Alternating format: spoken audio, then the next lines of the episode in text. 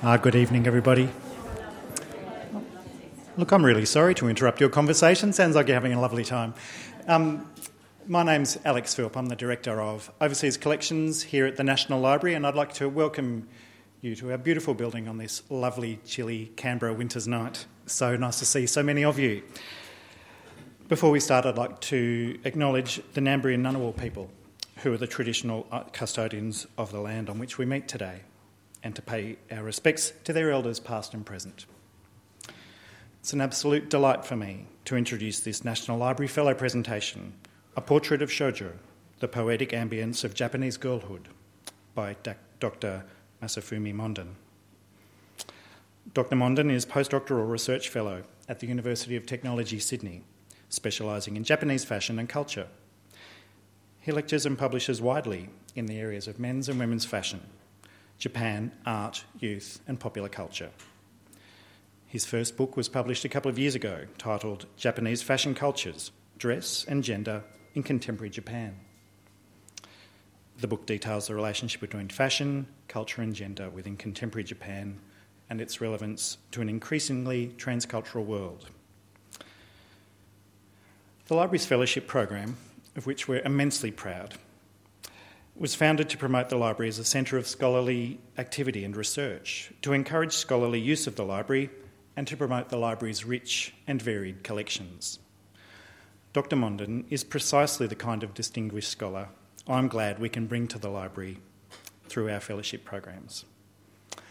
The thing I really love about these talks is, is seeing how the collections we've built over many years allow our scholars to complete their work the library's Japanese collection is large and diverse, and it supports a wide variety of scholarship.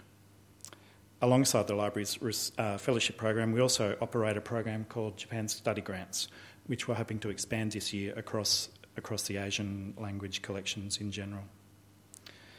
At this moment, I'd like to publicly acknowledge the excellent work of our Japanese unit, a few of them are here this evening, over many years in building the wonderful collections we have and particularly the head of the unit, Mayumi Shinozaki, for her enduring and expert support for our researchers. Now, luckily for me, I got to see a rehearsal of Masafumi's presentation yesterday, so I know what you're about to see. I'm sure you'll share my deep interest in how he links images across different decades and cultures by using our wonderful collections. So, after his talk, there will be an opportunity for questions, and it gives me great pleasure to introduce Dr. Masafumi Monden.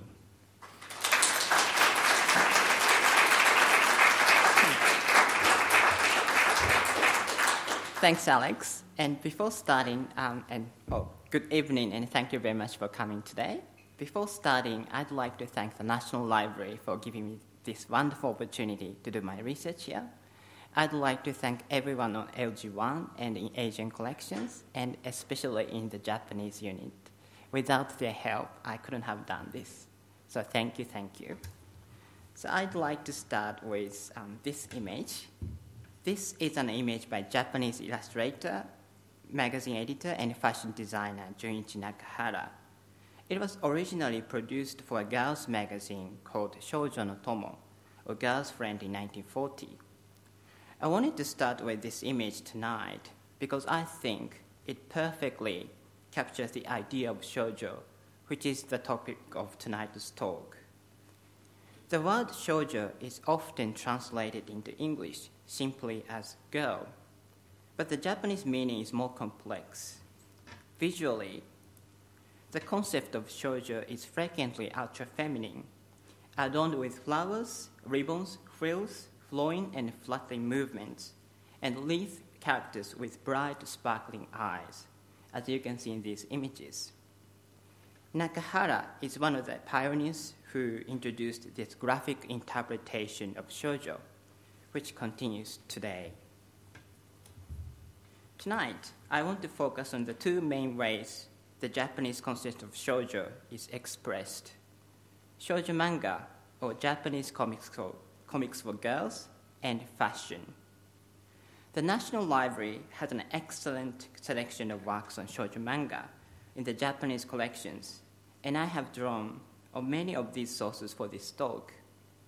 Most of the images I use tonight are also from the National Library's Japanese collection. I wasn't sure who would show up tonight, so this talk is a bit of balancing act. I would like to apologize to any shoujo fans in the audience tonight if you find this talk a bit too academic. And conversely, if you're an academic, uh, this might include a bit more pop culture than you are expecting. One of my aims for this fellowship at the National Library has been to examine the multiple ways that shoujo is used as a cultural imagination. This can be a complex and sometimes shocking construction of girlish identity in Japanese popular culture. Tonight, I would first like to look briefly at the concept of shoujo and how, how the concept of shoujo came into existence with the modernization of the state. Then we will move on to look at girls' comics and how a group of manga works have combined shoujo aesthetics with dark and sometimes shocking themes. Finally, we'll look at how shoujo influences fashion in Japan, signaling both its enduring popularity and its performative nature. So, how did the concept of shoujo come into existence? If you look at the references in the library's Japanese collections, we find one book, Shoujo as Construction, by Shuko Watanabe, which is featured at the center of this image with a black cover, tells us that the idea of shoujo was first used as an early form of social engineering in the late 19th century. In the wake of the Sakoku period, when um, Japan was largely closed to foreign influence, Japan aimed to strengthen itself to compete with Europe, European nations and America. Higher education institutions for young women were established to further this aim, but it, it required young women to put off marriage and having children to attend. So the concept of shoujo originally served this ideological purpose constructed by the Japanese government in order to encourage girls to embody Ryosai Kenbo, which means good wife, wise mother. This was an ideology inspired by Victorian notions of true womanhood, that is, 19th century European ideas, together with Confucian values. According to the government, the shoujo demonstrated three virtues affection, chastity, and beauty. And this indoctrination was aimed at female students between the ages of 12 and 17. And this image actually tells us how girl students in early 1900s were dressed like. Because back then um, they didn't have a school uniform, but uh, girl students uh, were dressed in a specific way and this image is actually from um, the National Library's Melodrama Image exhibition, which some of you might have already seen it. But if you haven't, you can go down to the gallery and see the real, authentic version of this beautiful image, among others. But in those days, the most effective way to spread this concept of shoujo was to visualize and articulate it through popular culture texts such as girls' magazines novels, and illustrations. Despite the crafted and imposed origins of shoujo, it, find, it found a willing audience, and by the early 1900s, cultural representations of the girl were increasingly produced by shoujo writers um, and artists for girl readers. Poetic, romanticized images of the girl were distributed through flowery sentimental fiction targeted at school age girls. One of the most famous was female author Nobuko Yoshiya's Flower Tales, which is a series of stories about romantic relationships between young women. And this kind of shoujo culture is today perceived as a girl's delicate rebellion against the patriarchal, business oriented world of masculinity, especially in pre war Japan. As Hiromi Tsuchiya Dollase points out in her analysis of flower tales, By consciously indulging themselves in a world of floral beauty and romanticism which filled these shorter fictions, girl readers of such novels rejected, even if momentarily, the intrusion of male courts and institutions in their lives. So even if it was originally devised and imposed by adult men, the genre was adopted and appropriated by the girls as their own a degree of autonomy that has, as expert on contemporary shoujo culture, Laura Miller rightly argued, argued become a feature of shoujo culture. Yoshiya's flower tales have been reissued a number of times with new illustrations because of its popularity, and one of the artists to illustrate later editions was Junichi Nakahara, whose 1939 version is pictured here. Nakahara is particularly well known for his con- contribution to Japanese girls' culture and the image of shoujo. He was inspired by a genre of painting called lyrical illustration, or jojoga, which was popular between the 1910s and the 1930s. Lyrical illustration is characterized by the delicate sensibility of the artist conveyed through the combination of artistic imagination and realism, as captured in this work by Yumeji Takehisa, who is the most uh, well known famous JoJoga artist in Japan. And its aesthetic style has contributed to the style of post war shoujo manga, which will return.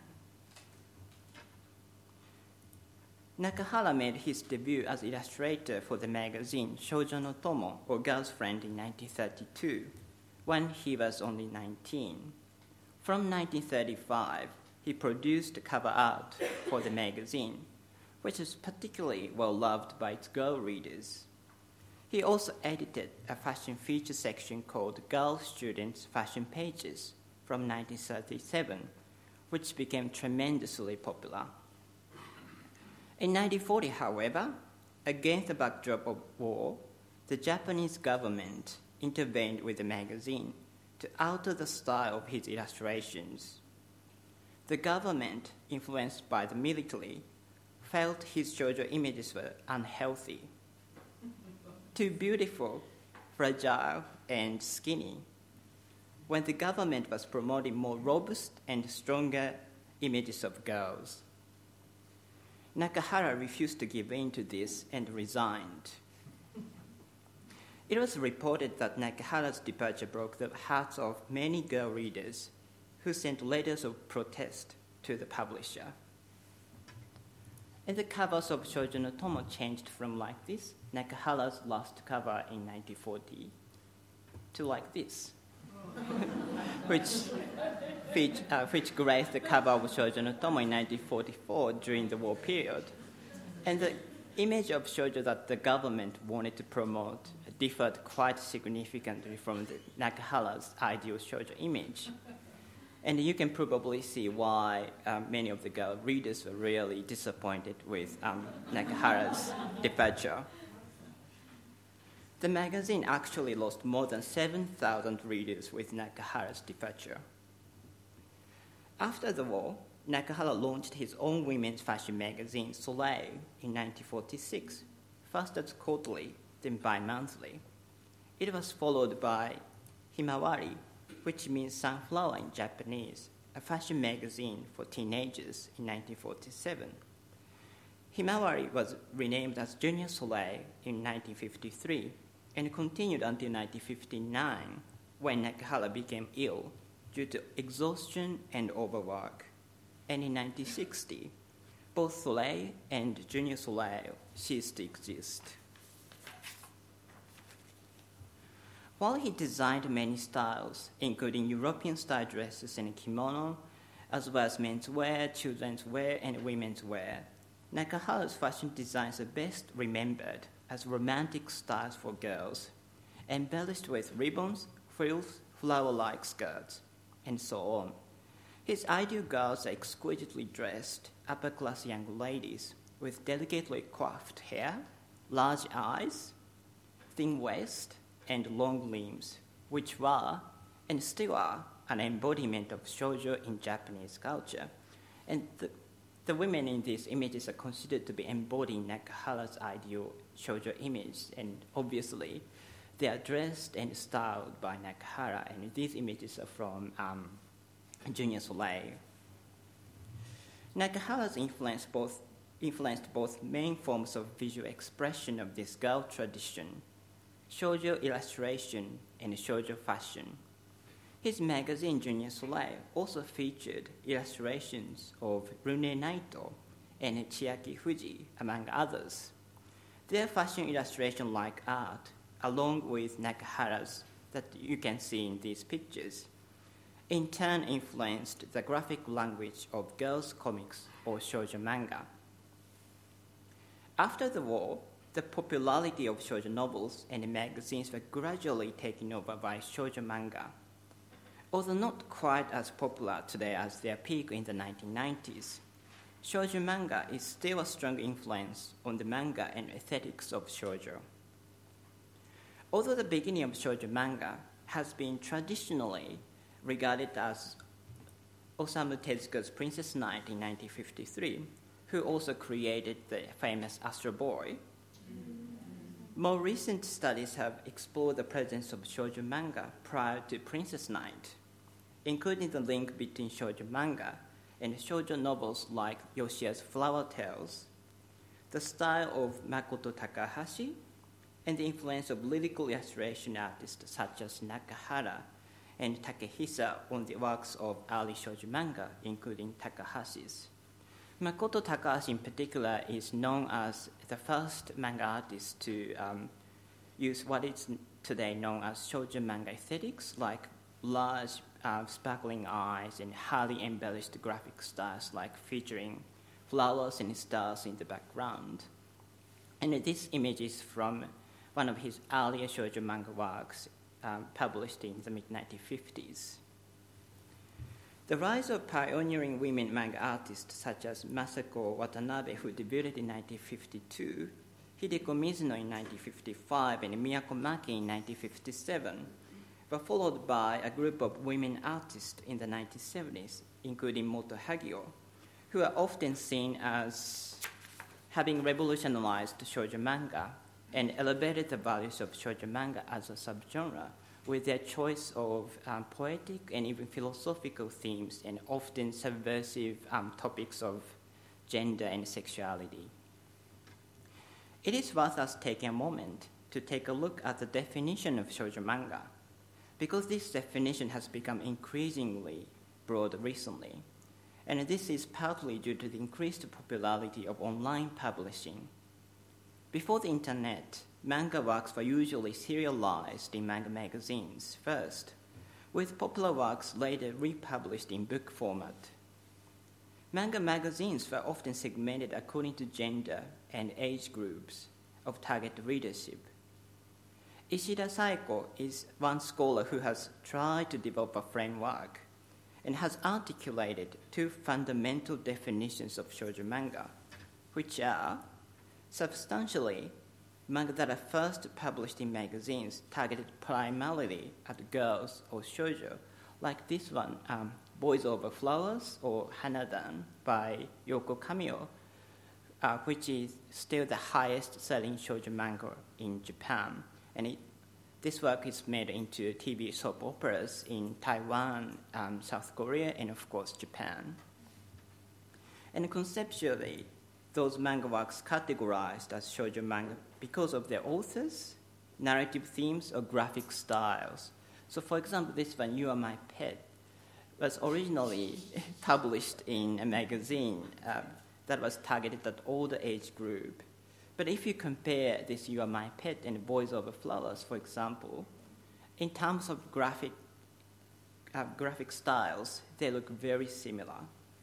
So graphically, Shoujo manga is often characterized by big starry eyes, flower petals scattered across the frame, blurred or irregular panels, and highly detailed and embellished graphics. The beauty of the principal characters is of fundamental importance in shoujo manga or many shoujo mangas. Flowing locks, slender limbs, an elongated neck and long delicate fingers are the distinguishing characteristics in typical shoujo manga girls comics. And Waki Yamato's work is featured here, and she is known as producing very beautiful characters in shoujo manga tradition, particularly in the 1970s. But these physical characteristics have often raised questions of ethnicity in manga studies. Are these features in shoujo manga meant to represent Westerners? So, for example, um, Yamato's heroine, who is pictured here, is wearing the kimono, so she's expected to be coded as a Japanese girl, and she's actually a Japanese girl. But some people read these traits of large eyes and long limbs, which is also a feature in Yamato's work, as conforming to Euro American beauty ideals. And others argue that this is nonsense, because these characters don't look like real humans in the first place. I'm not going to venture into this debate here, but I do want to point out that artists like Nakahara and Rune Naito, inf- who influenced shoujo manga and whose work we've seen, were also fashion illustrators. And as you can see in these famous 1950s um, fashion illustrations by French Italian artist Rene Gruau, the bodies in fashion illustrations of the time are quite exaggerated as well, just like girls' comics. So fashion illustrations might have been as much an influence as ethnicity. Manga offers an interesting medium to examine the concept of shoujo. Shoujo manga has frequently been seen as a medium that is created for young women by women, where women exercise creative control and expression, at least to, to a certain degree. The image of shoujo, first created and promoted by men, is now controlled largely by women creators. Shoujo manga vary, vary widely in theme and subgenre, but typically, shoujo manga has been regarded as sentimental tales that feature a shy, ordinary girl whose essential values are affirmed by her often socially popular romantic interest. And like the ones by Eiko Mutsu and Hideko Tachikake, who are known as producing a highly romantic and gentle and kind kind of story which happens in ordinary contemporary Japan in, in high school or university. And this kind of manga was popular in the late 1970s to early 1980s. But shoujo manga has been deemed unimportant because of its focus on sentimentality and highly embellished graphic styles. There's a modern view shared by many cultures that culture forms and artifacts which are decorative are considered feminine or girlish, and these are deemed less important and less worthy of examination than more masculine kinds of art. Likewise, many critics claim that shoujo manga has been ignored by serious scholars for the same reason, at least to a certain, uh, at least recently. Studies of shoujo manga, especially by those who are interested, interested in gender-based approach, which has been popular since the 1990s, have focused on challenging these views rather than looking at typical shoujo manga like these ones. As a result, shoujo manga studies have tended to focus on limited aspect of the category until recently. For instance, selected and often believed to be subversive works of famous artists in the 1970s, like The Rose of Versailles by Riyoko Ikeda, who has the heroine who is cross dressed and wearing the male uniform and fights, or Fighting Girls, or the queer genres of boys' love, where the focus is on the relationship between beautiful boys or men.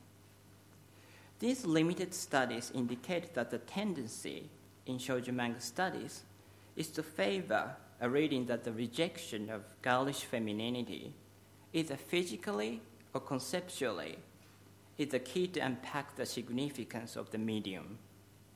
As a result, the more typical aspects of shoujo manga have yet to receive adequate attention.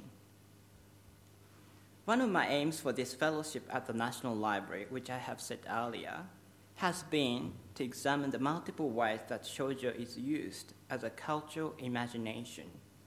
And this can be a complex and sometimes shocking construction of girlish identity in Japanese popular culture. An example of one of these more typical styles of shoujo manga that has been largely ignored by scholars is a series of works from the 1980s and the 1990s. In this, the main character is typically an adolescent girl with ultra feminine appearance, whose ambition and desire to escape from a miserable life leads her to perpetrate lies, deceptions, betrayals, and even murders. Graphically, these works are girlish, feminine, frilly, but the stories can be much darker. An example is Mihoko Koiwa's manga titled Midnight Cinderella. It was serialized in 1981 in the mainstream comic magazine Nakayoshi Deluxe, which was targeted at the youngest age group of readers from primary school to about year 8 girls. And it tells the story of Ruli, an orphaned girl who is brought up by her grandmother. And her grandmother works as a living servant at a very, very wealthy family uh, household. And by the way, the manga is set in a contemporary Japan.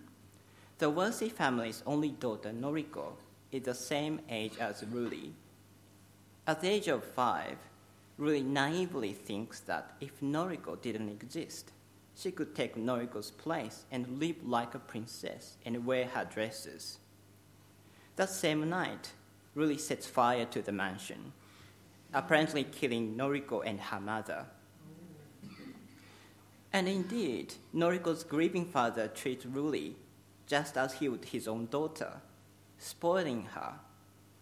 With her newly acquired wealth and influence, Ruli becomes the queen of her new exclusive all girls school. To maintain this position, Ruli continues to murder those who get in her way.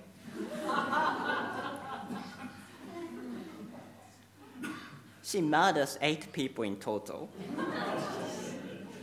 including her only friend, her adopted father, and her own grandmother, just to stay in her dream of living like a princess. This bizarre story has a further turn. In the final episode, Ruli finally falls in love with a wealthy French man, more than twice her age. But on her wedding, night, uh, wedding day, she learned that he is, guess what? Her long lost father.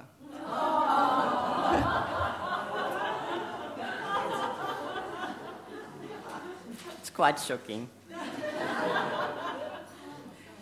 Midnight Cinderella is significant for several reasons.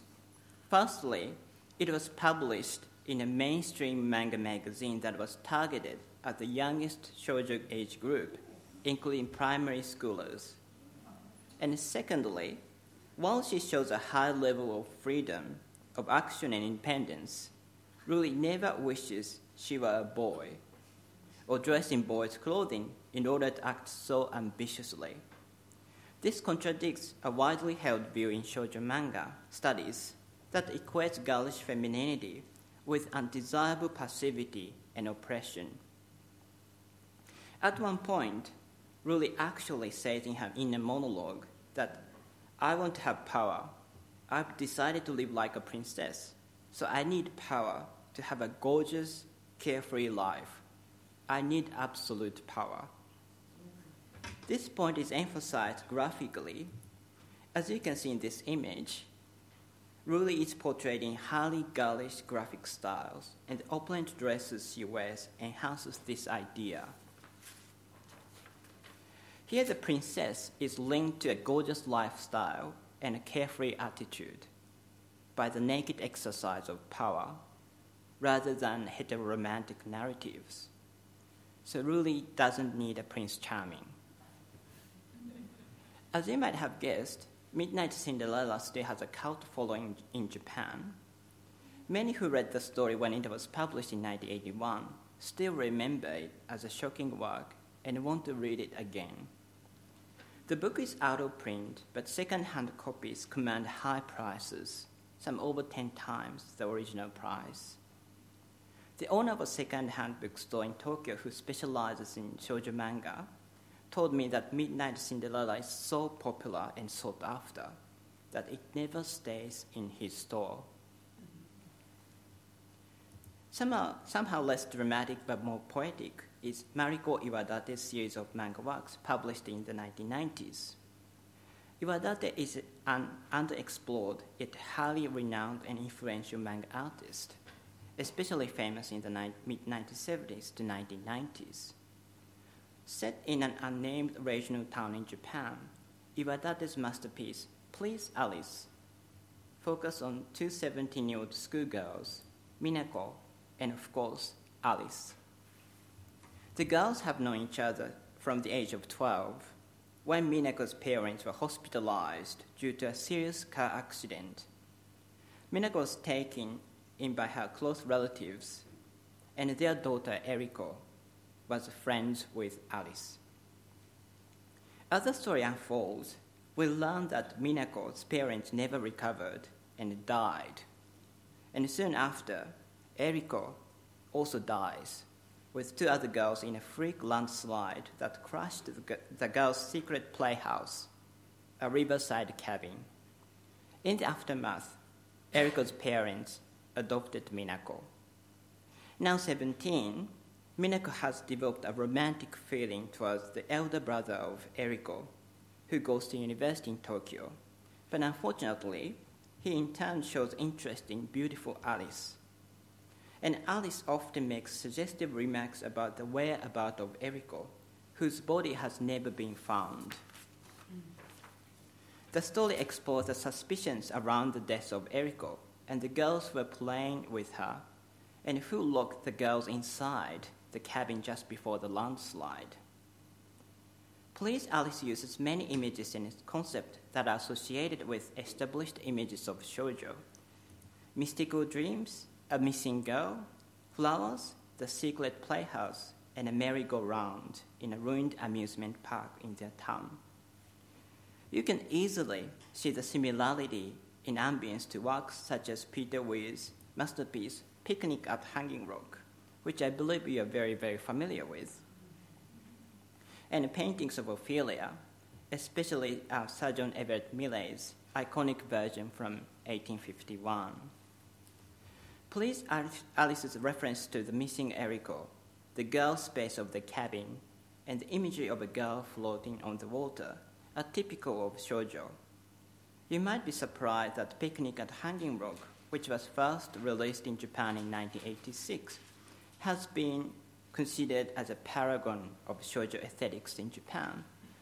So, for example, this image is taken from one of the film magazines in the library's Japanese collection. And when the film was uh, released in 1986, the magazine um, featured this film quite extensively with a couple of essays that exploring the link between um, Picnic at Hanging Rock and Japanese shoujo aesthetics.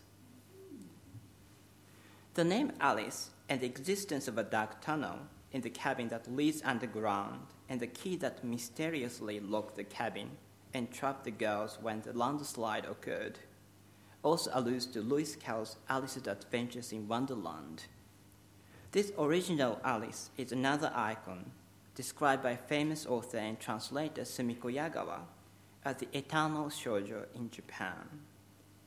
While not featured in Alice, also um, Carroll's, while not featured in Carroll's Wonderland, the merry-go-round and deserted amusement park in Please Alice also create an impression that it too is a wonderland, albeit a ruined, shabby, and sad one.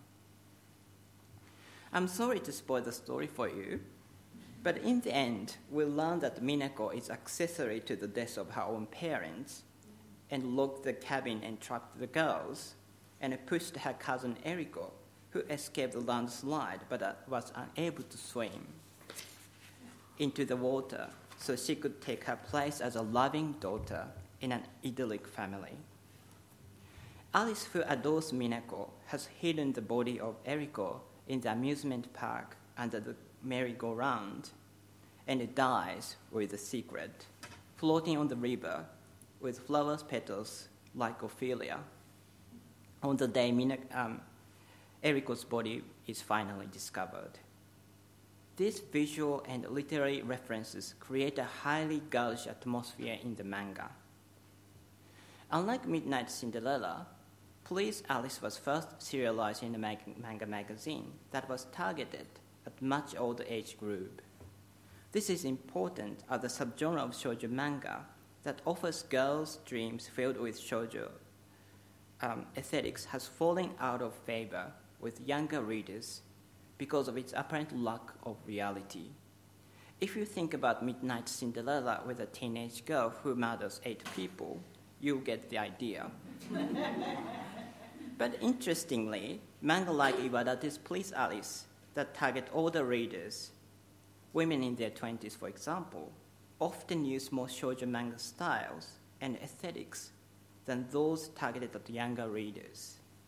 So instead of aiming to encourage readers to identify with shoujo characters, even if they are uh, serial killers, this style of manga allows older readers to ob- objectify and appreciate shoujo on a purely aesthetic level.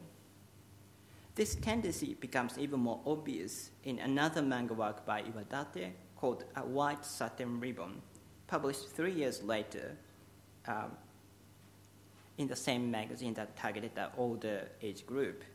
The story focuses on a girl called Namiko who lives with her mother after her parents' divorce. Namiko's older sister, who lives with their father, his new wife, and grandmother, often shows off the gifts she receives from their grandmother, who never gives anything to Namiko. Namiko apparently doesn't care about any of her gifts except a white lace dress with a big satin ribbon that grandmother wore when she was 16. And this is actually the scene where the sisters found the picture of their grandmother wearing the dress when she was 16. So this is how the dress looks like. Namiko is repressed, behaving like a perfect good girl to please her wealthy and mentally unstable mother who only cares about her sister. But on the other hand, bullying one of the girls in her class so badly that the girl attempted suicide.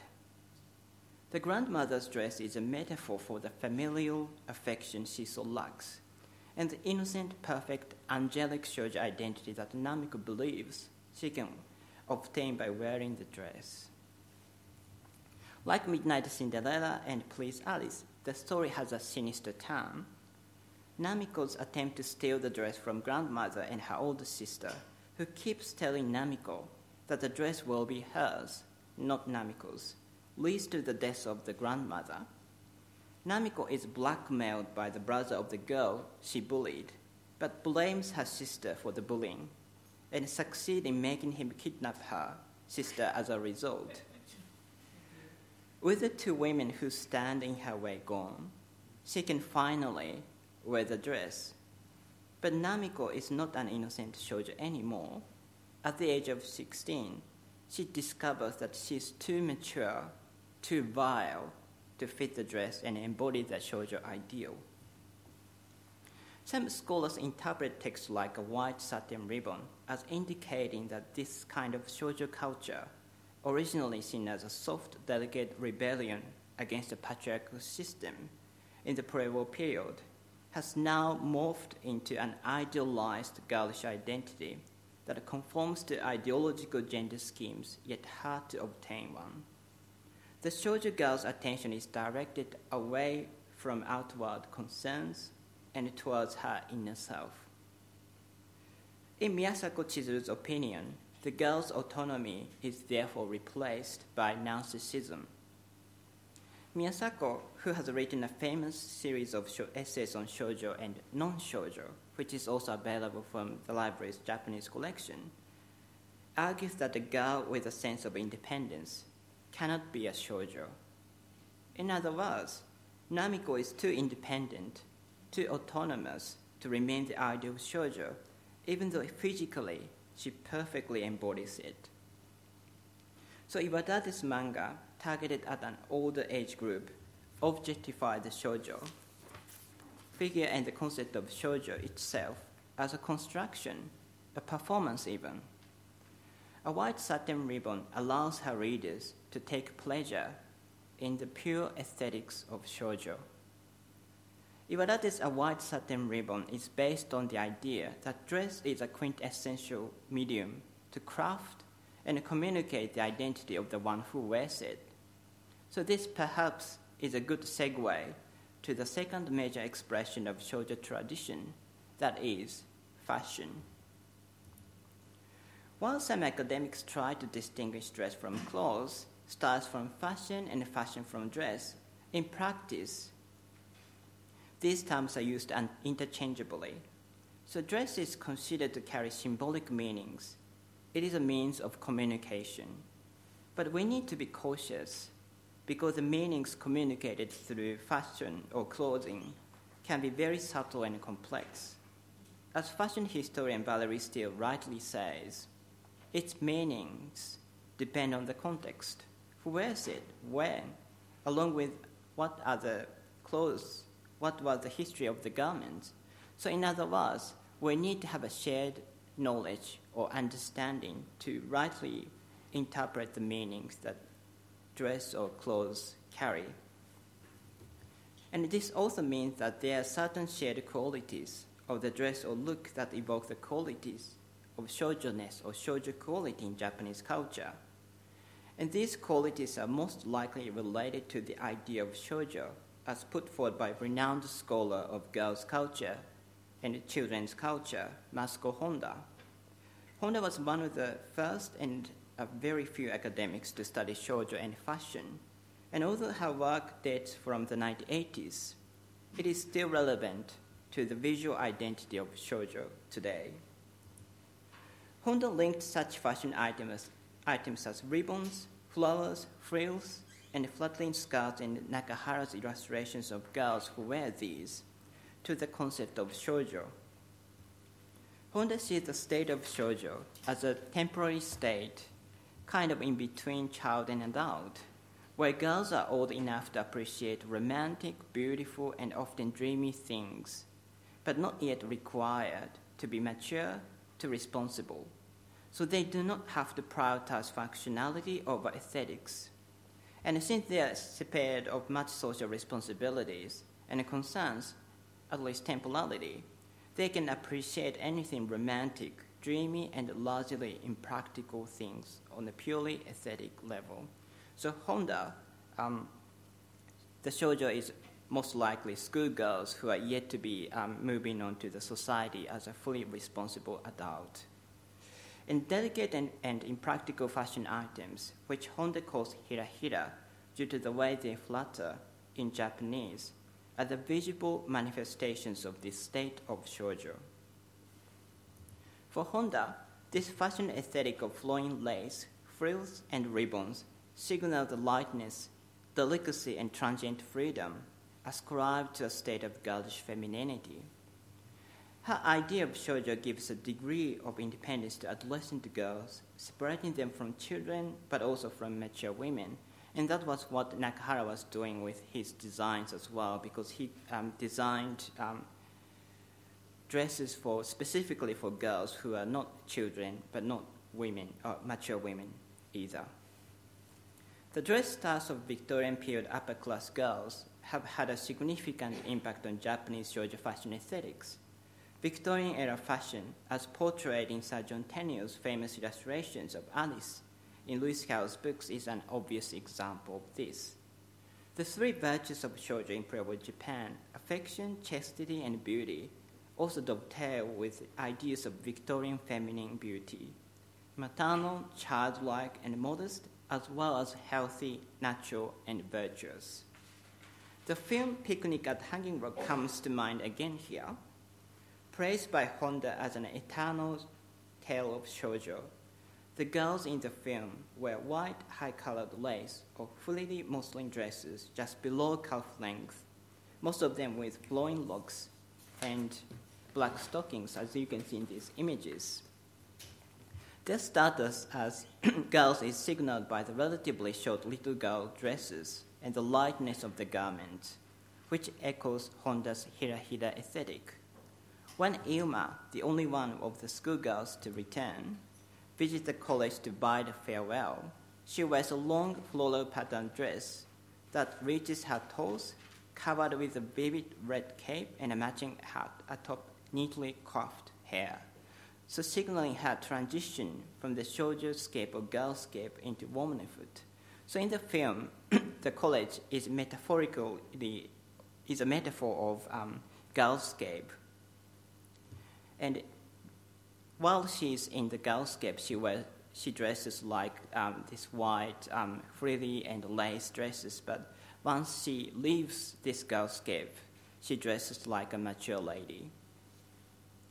And like Alice, picnic was and still is loved by a certain group of women in Japan due to its dreamy art direction and dresses and its exquisite maidenly ambience. In fact, light lacy frilly dresses in pastel shades that resemble the muslin dresses worn in the film are still popular in Japanese fashion culture today. And these are from uh, images are from recent issues of Seventeen and Nonno, which are two of the most popular uh, fashion magazines for young women. And these are from uh, another very well known fashion magazine, street fashion magazine called Fruits. And these women are not actually not models, but these ordinary women who are on the street. So you can see like this kind of frilly, girlish dresses are still going on in Japan, at least in Tokyo. The National Library has a good collection of Soen, one of the oldest high fashion magazines in Japan. Unlike magazines such as Nonno and Seventeen, Soen often features more stylistic, flamboyant, and haute couture dresses, but it also regularly features fashion spread with lace, ribbon, and flowers, like this one, dressed by Jane Marple, which is a fashion label very well known for producing highly girlish and often European inspired um, styles. And remember, these items and styles are closely linked to shoujo aesthetics, and these fashion features are almost always associated with shoujo. So these are always, almost always described as shoujo-like or shoujo style or girlish. And often actresses like Nana Komatsu and Ayami Nakajo were strongly linked to the idea of shoujo through the roles they play in films and TV dramas, appear in these shoujo-themed features. There are lead figures resembling Junichi Nakahara's shoujo illustrations as well. And this features on famous Japanese fashion designer Rei Kawakubo and her new line for women, Comme des Garçons Girl, uses floral embroidery, frills, and lace which the magazine describes what shoujo longs for. And it is worth noting the magazine has named the feature the eternal shoujo that Comme des Garçons suggests. So we see Honda's girlish aesthetic of hira hira is still relevant today when describing um, dresses with lace, frills, ribbons, and floral embroidery. Significantly, Honda's idea of the shoujo fashion aesthetic is that while embellishments such as ribbons signal girlishness in modern times, it simultaneously draws attention away from the body of the one who wears it by concealing its shape and so perhaps avoids eroticization. Honda argues that the decorative fashion items of Hira Hira allow the simultaneous denial of womanhood and emphasis of femininity. So, in other words, shoujo fashion with frills and ribbons like the one in this image can wrap and hide the shape of the body while accent- they accentuate girlishness. The idea of girlish beauty without eroticization is actually remarkably, remarkably similar to the design philosophy behind Rei Kawakubo's better known, aggressively geometric anti fashion couture. Fashion for young women and adolescent girls in particular tends to be polarized between overt sexualization and passive modesty, and it's increasingly difficult to find in between styles on this decency continuum. Contributing to this is a tendency in Euro American societies, in particular, to regard girlish femininity negatively, with adolescents viewed as an unfavorable, unstable, and even pathological stage of life that requires adult intervention and regulation. So, in some respect, this concept of shoujo is innovative, not just an imposed, idealized construction, but a mode of girlish identity embraced and manipulated by girls and young women themselves. To sum up, shoujo started as an ideological political construction in order to modernize the Japanese nation. However, the aesthetics of shoujo have been gradually co-opted by the original target audience to serve their own agendas. Shoujo manga, created by women for young women, has offered an ideal accessible medium to develop, reflect, and experiment with shoujo as a culture imagining. Beneath the dreamy aesthetic, the frills and lace, even mainstream shoujo can present a complex, nuanced, and sometimes shocking picture of girlish identity in Japanese popular culture that encompass both objectification and free will, desire and identification. Shoujo can be ambitious, cruel, and cultivate a high level of independent action. Shoujo ideas can also be expressed through fashion, with such fashion items as lace, frills, ribbons, revealing femininity and beauty while concealing the body and overt eroticization. In shoujo, we can see a different expression of the same radical fashion ideas that raised Rei Kawakubo to international acclaim. And best of all, the National Library has an excellent representation of both theory and manga in the Japanese collection. I hope I've inspired some of you tonight, whether you are an academic or a shoujo fan to take a closer look. Thank you.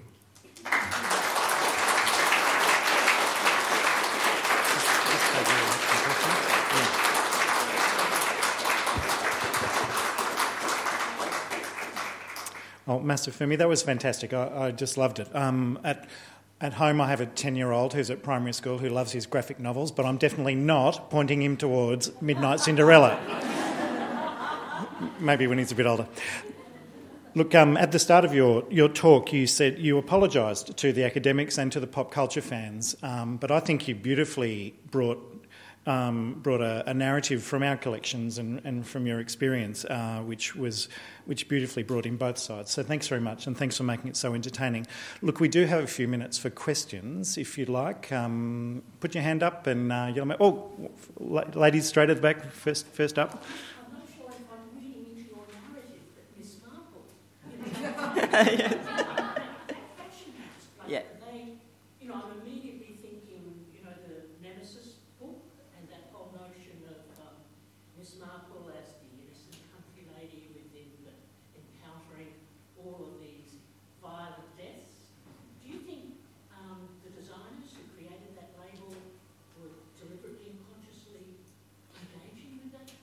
Um, I'm not 100% sure about her design, but the, she named her label after the character. So she there's a high possibility that she is yeah incorporating.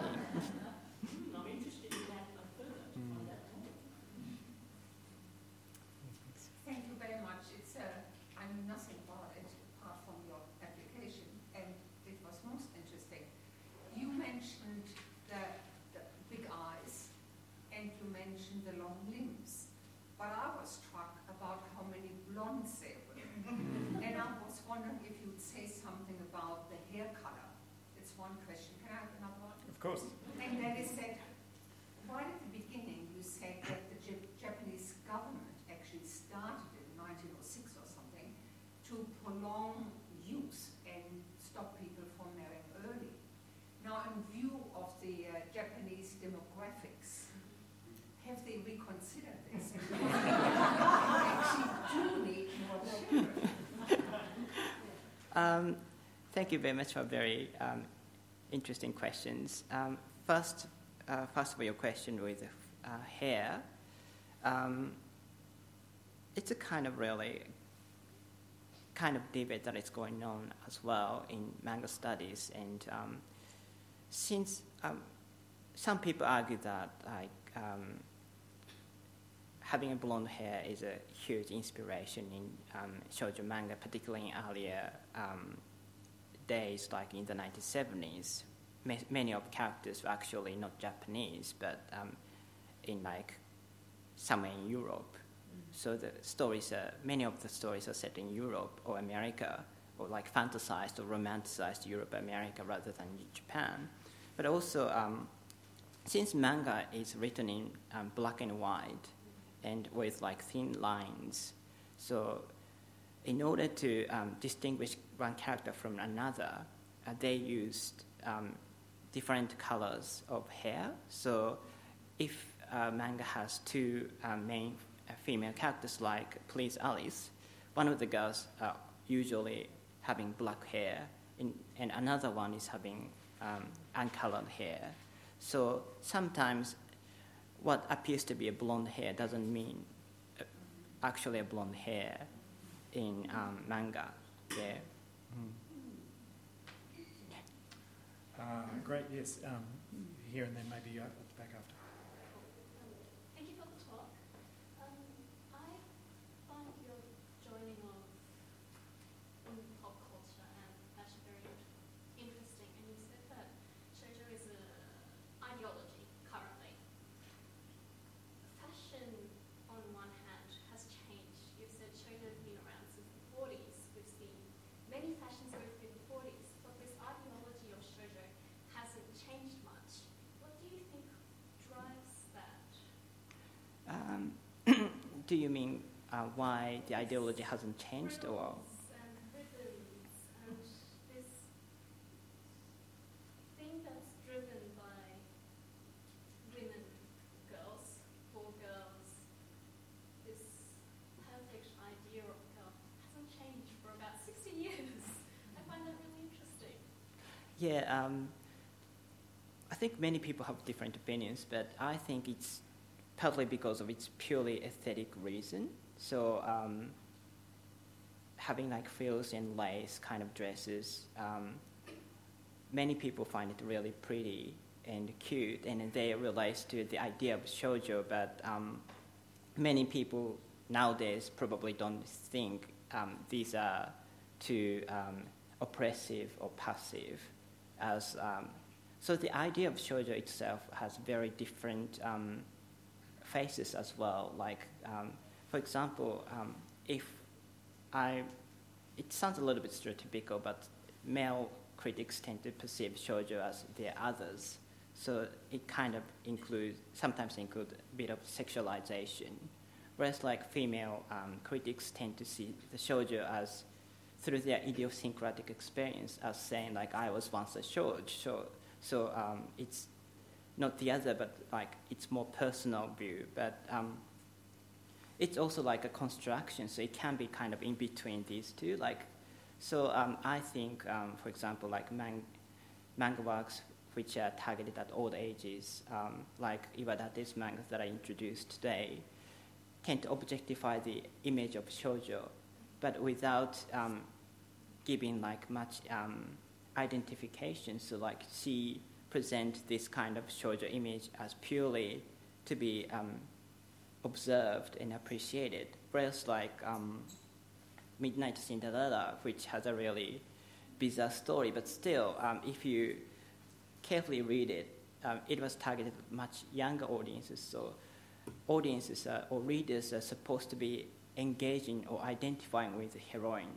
So yeah, so quite different different ideas of shoujo, I I guess. Thanks. Yes, gentleman at the back. Um, I, I was interested in the early part of your presentation where up to World War II, the images were very, very, actually Western styles and everything. but The, the big eyes had a mention, and they reminded me of cartoons in the late twenties and early thirties in North America. Betty Boop had great big eyes, probably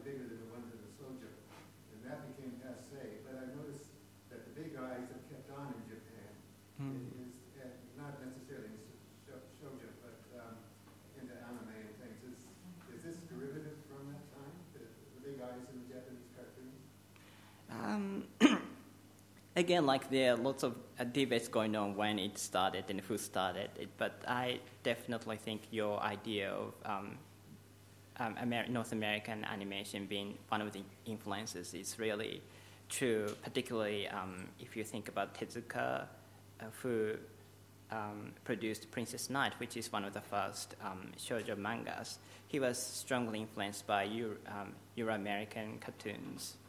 And the question that it's going on in Japan, and uh, I think there are many reasons, but one of the reasons is having a big eye is considered to be allowing, um, inviting readers to engage with the characters. So um, if a character has smaller eyes, readers tend to tend not to engage with the character. Whereas, like if it has a big eyes and if um, their eyes are featured quite largely in the manga pages, then readers tend to um, more often engage with the characters. So I think that's one of the reasons.